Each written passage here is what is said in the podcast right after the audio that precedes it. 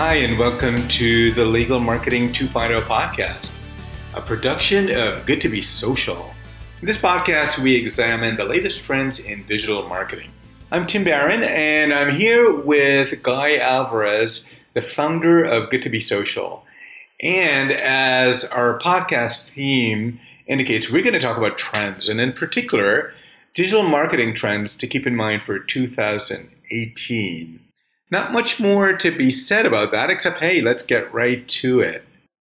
Hey, Guy, it is still early 2018. You just came back from LMA Tech.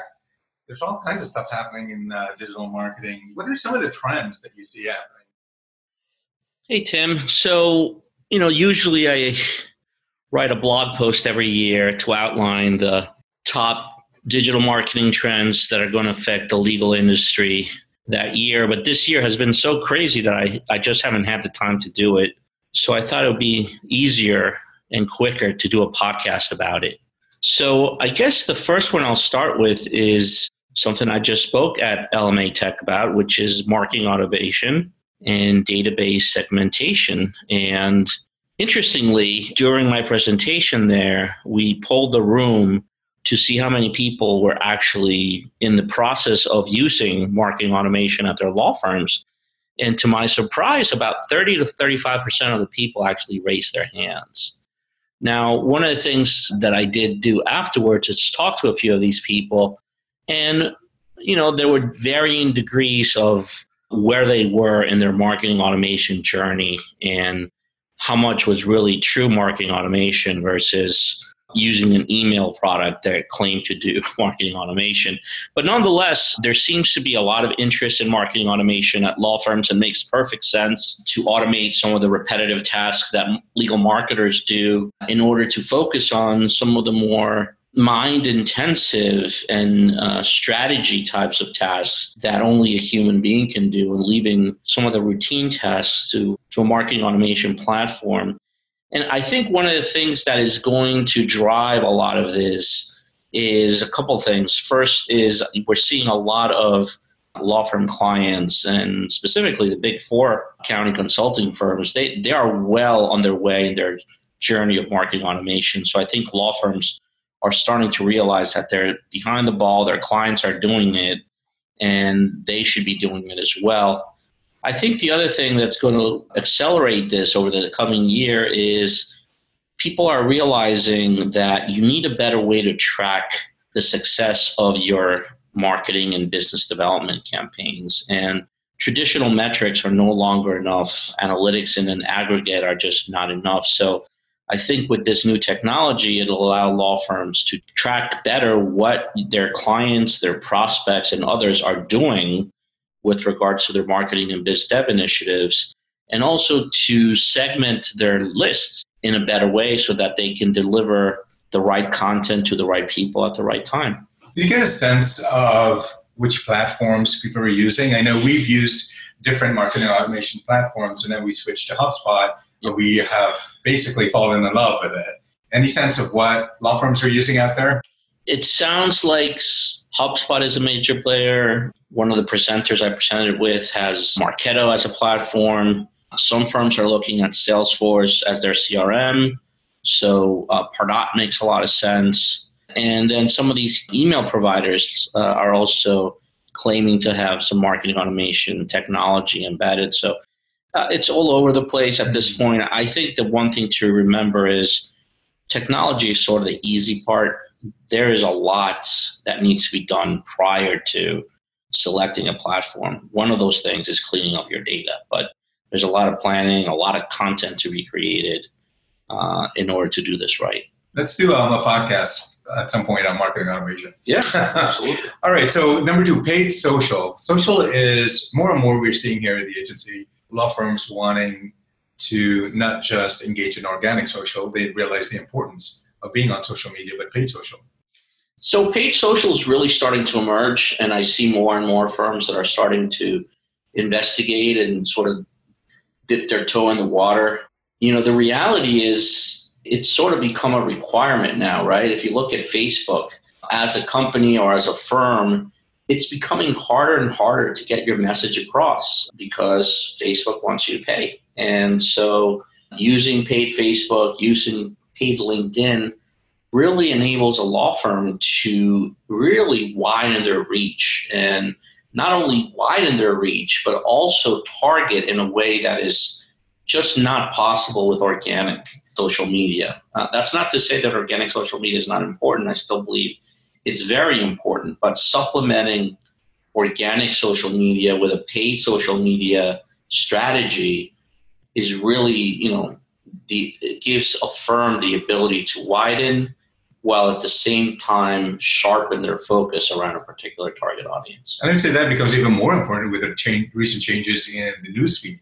Absolutely, yeah. I mean, we've seen organic social uh, Facebook go all the way down in terms of reach. So paid social becomes so much more important. I would say a mini trend that could come out of the changes in Facebook newsfeed is more and more firms switching, or not switching, but adding groups like Facebook groups to it because you have more engagement there. Absolutely. But speaking of Facebook, Facebook Live and uh, smartphone video. So that you know, video is nothing new. I think law firms have been doing video now for the last 10, 12 years. Some do it better than others. I think what's new is that more and more firms are realizing that you don't need um, a very expensive setup and all these cameras and very high level of different cameras and, and photographers and, and the like. We're getting more and more firms that are basically saying, help me to shoot video on my iPhone or my smartphone and then help me to produce it so that it looks good. And, and I think you know, with the explosion of YouTube and, and people getting used to more of that genuine video, right? It doesn't look produced. It looks more genuine. Looks more authentic. Authenticity is, is big on the web.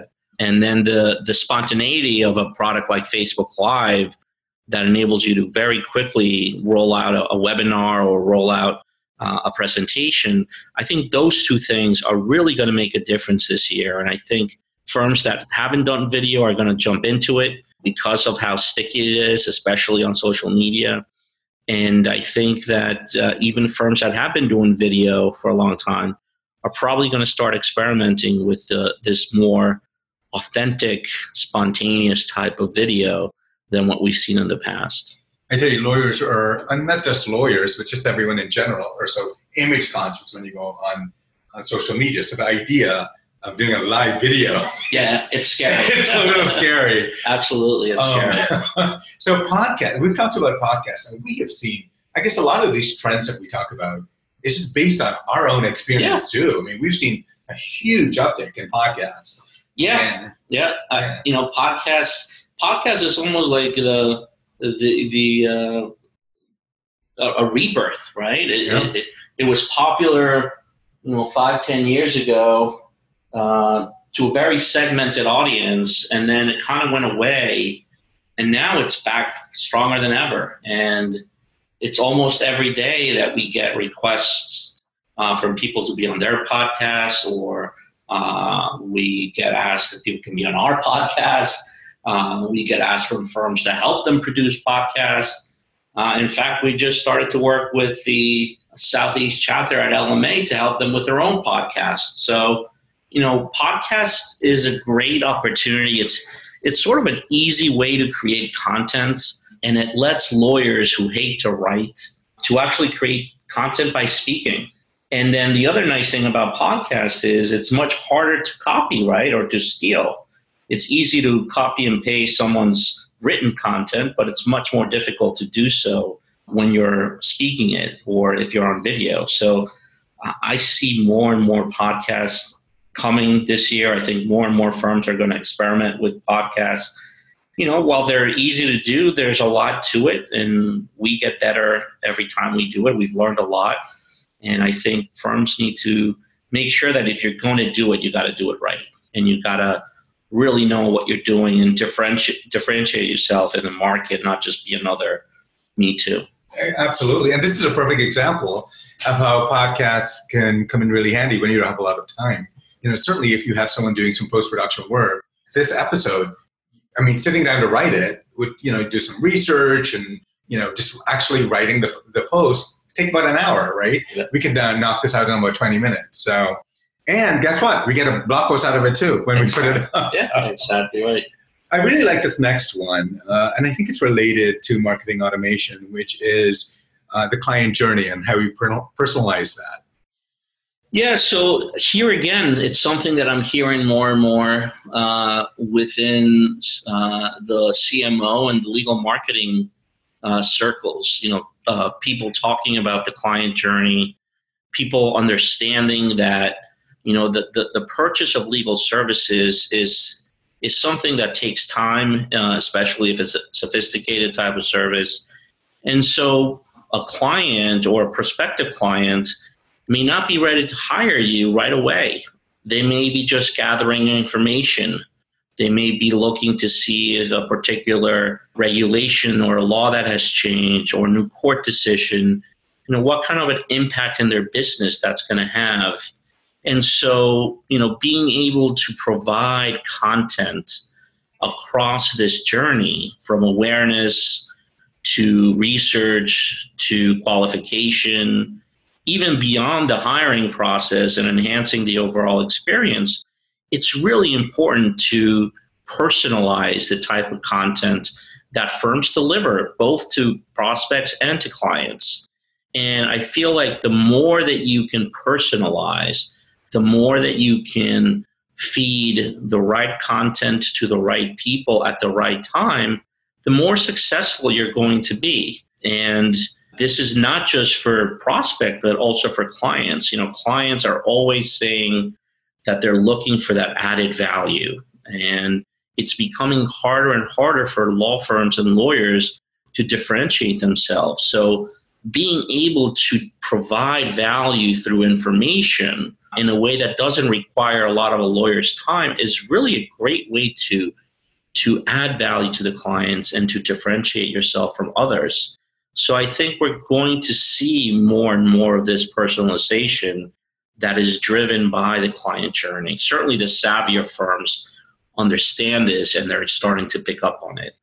Now, putting it all together, it's it's all comes down to measurement, right? Yeah. So you do all you do all this work. You want to know what's working, what's not. It comes down to analytics. Like, what are some trends in digital marketing analytics? So I, I think the big difference there is people moving, not moving away, but wanting to add more information than what they're currently getting from their web analytics, right?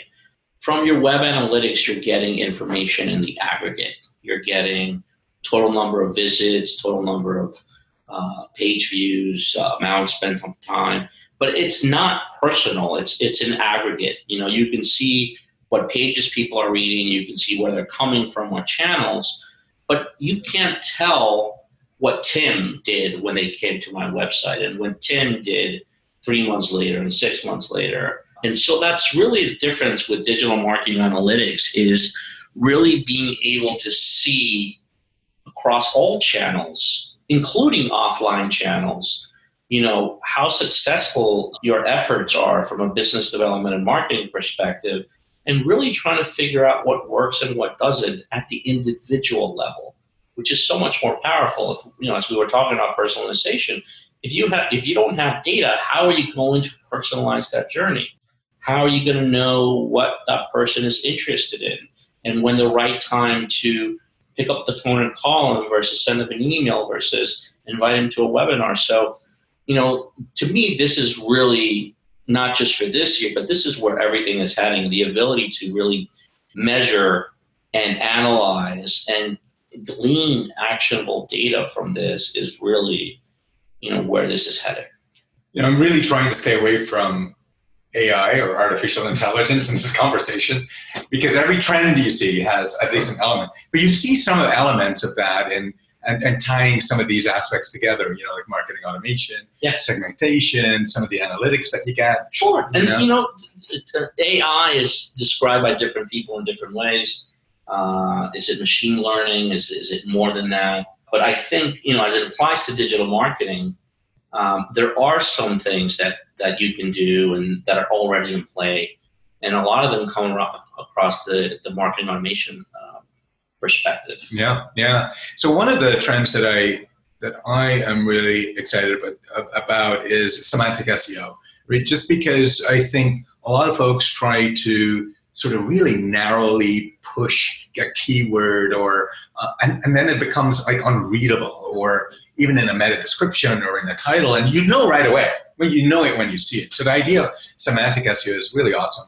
What's that about? Yeah, so I think we did an episode in the past about it, or we might have mentioned it. But you know, semantic SEO really is changing the the word the world of organic search as Google becomes smarter, as the algorithm starts to change more and more. It, it, it, they're doing this so that it's easier for the end user to put in a search and find the type of content or information that you're looking for. So rather than focus exclusively on keywords, semantic SEO is focused more around topics, right? And just as an example, let's say you are a, a boutique store that specializes in selling things for the kitchen, right? In the past, you would want to optimize for the keyword, you know, kitchen equipment or best kitchen equipment or top kitchen equipment.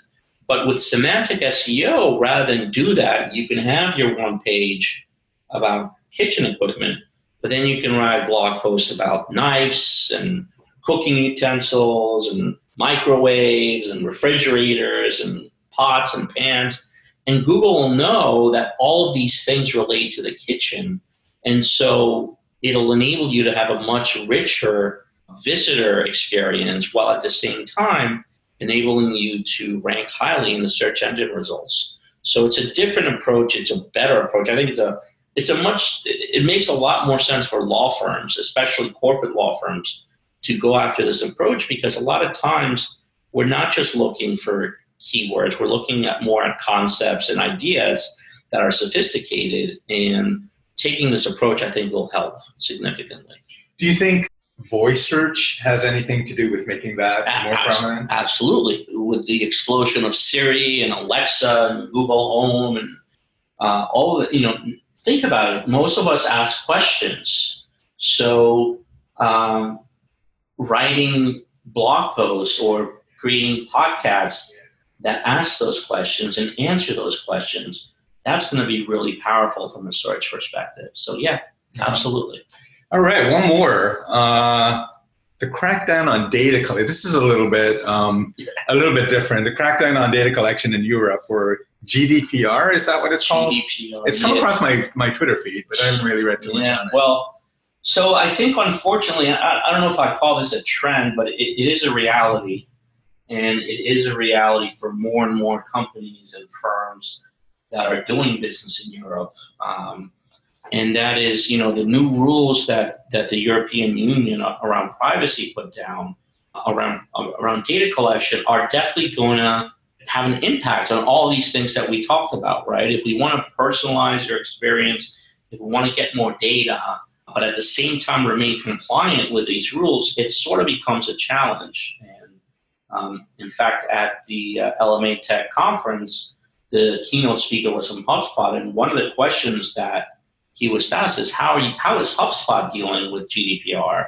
And it's definitely something that they're working on, and they don't have an easy answer. But I think, especially for large global multinational firms and businesses, GDPR is going to have an impact, and it remains to be seen how and how much. But I think it's something that we need to consider and put out there as something that digital marketers will need to think about. So, going to wrap up, how do law firm marketers? I mean, there's so many trends and new things to do and new things to consider. What would you say to law firm marketers to not be overwhelmed and, and, yeah. and how to go about adopting some of these newer measures? So, I, I think t- two things. One is you don't have to do it all, right? Just because there's all these things out there doesn't mean you have to try them all or do them all. It's better off to take an approach where you try one thing, you measure it, you see how well it does, and then you move on to the next thing and sort of figure out where your sweet spot is and what works for your firm and for your culture. At the same time, I think that there is this term in the uh, software development industry called agile, uh, which means rather than approach things as a large project that takes six months to a year is to try little experiments um, and try these things, see how they work, see if you fail at it or not, and learn a lesson from it, and then move forward from that. So I think, you know, becoming agile in, in legal marketing is something that I think more firms and, and, and more marketing uh, directors need to learn. You know, you can't take a whole year till your website is built to try some of these things. Uh, you don't have a year. Your competitors are out there and they're doing things right now. So, can you really afford to wait a year to try some of this stuff because you haven't rebuilt your website or, uh, you, you, know, it, so that's the one thing I would recommend is with this technology is real little experiments, uh, try things out, quick wins, quick failures. Even you can learn a lot from that rather than you know the slow traditional waterfall approach that just doesn't work anymore. Absolutely. I mean, we were just pointing to a little change we made in our newsletter. Yeah. Uh, we saw like a huge uptick um, just in two weeks. You know, so great advice go a little bit at a time. Don't be overwhelmed. And there you go, the eight digital marketing trends for 2018. Thanks, Guy. Thank you, Tim. Thanks, everyone. If you like this episode, please subscribe to our podcast. And we'd love it if you also left a review for us on Apple Podcasts. We're also on Stitcher and SoundCloud and Google Play and wherever you listen to podcasts. Before you go, I do want to ask you a question. Do you struggle with digital marketing and how to make it work for you and for your firm? If so, please go to lawfirmmarketinghub.com and sign up for a free digital audit. The audit will provide you with all of the information you need to build a blueprint for your digital marketing strategy to produce the results you want. You'll find the show notes for this episode along with all of the Legal Marketing 2.0 episodes at good2bsocial.com. Thanks for listening.